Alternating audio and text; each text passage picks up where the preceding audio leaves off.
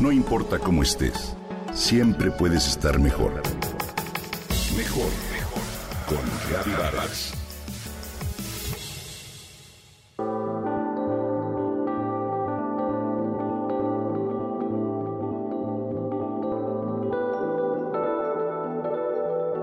Hay veces que la expresión más amorosa y elocuente es el silencio, pero le sigue la música.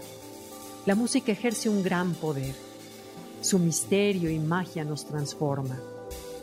Abre puertas interiores, se apodera del alma, tiene el prodigio de llevarnos de la mano hacia la luz y hacia el amor infinito. Al menos así es para quienes hemos tenido la suerte de experimentarlo. Me parece interesante saber que la forma en que entendemos la música desde Pitágoras, filósofo y matemático griego del siglo IV a.C., es como ondas sonoras con determinadas frecuencias que generan una vibración. En un sentido matemático, todo lo que existe suena y todo lo que existe tiene una conformación.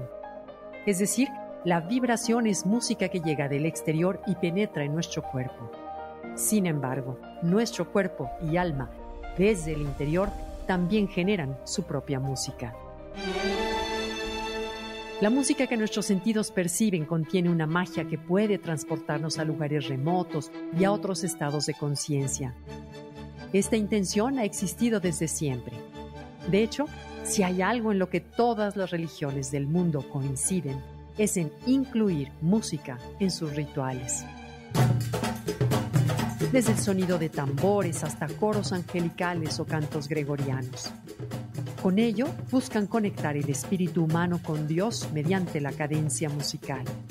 Así, la frecuencia cardíaca se armoniza, la mente se calma y las células y la química interior responden. El resultado final es un estado armónico. Eso es precisamente lo que estudia la neuromusicología. Una nueva ciencia que analiza la manera en que la música actúa en la mente. Esta disciplina ha detectado que con ella, las ondas del cerebro descienden de la frecuencia beta alta del estado normal despierto a rangos de alfa y teta correspondientes con estados meditativos e inductivos de trance.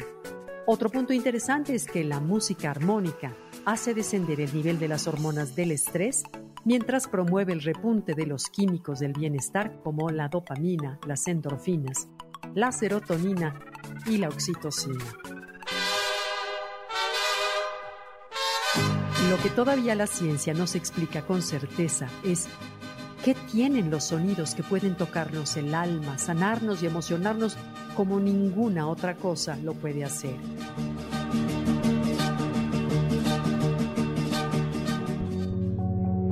Por otro lado, Pitágoras afirma que el alma existe y se llama energía.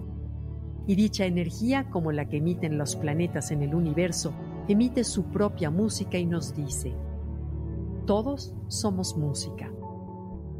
Las estrellas y los planetas son esferas musicales, a lo cual agrega: todos somos uno, formamos parte de un universo, de una realidad. Entonces, si en el universo todos somos una unidad, somos como un cuerpo. Lo que sucede en una parte afecta el todo. Pitágoras creía en el poder curativo de la música. Desde su visión, ciertas melodías apaciguaban pasiones poco sanas y conseguían la armonía del alma y, por lo tanto, del cuerpo.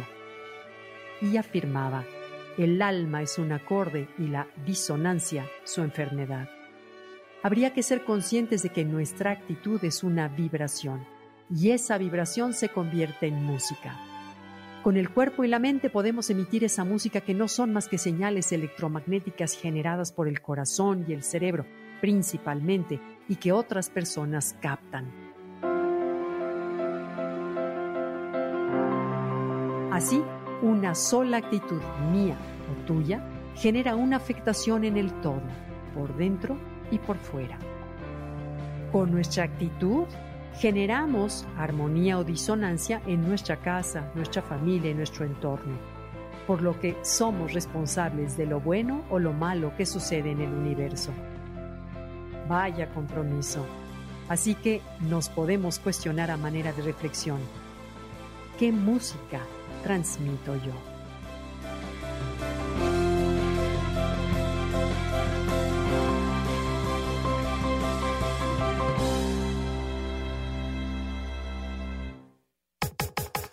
Comenta y comparte a través de Twitter. Gaby-Vargas. No importa cómo estés, siempre puedes estar mejor. Mejor, mejor. Con Gaby Vargas.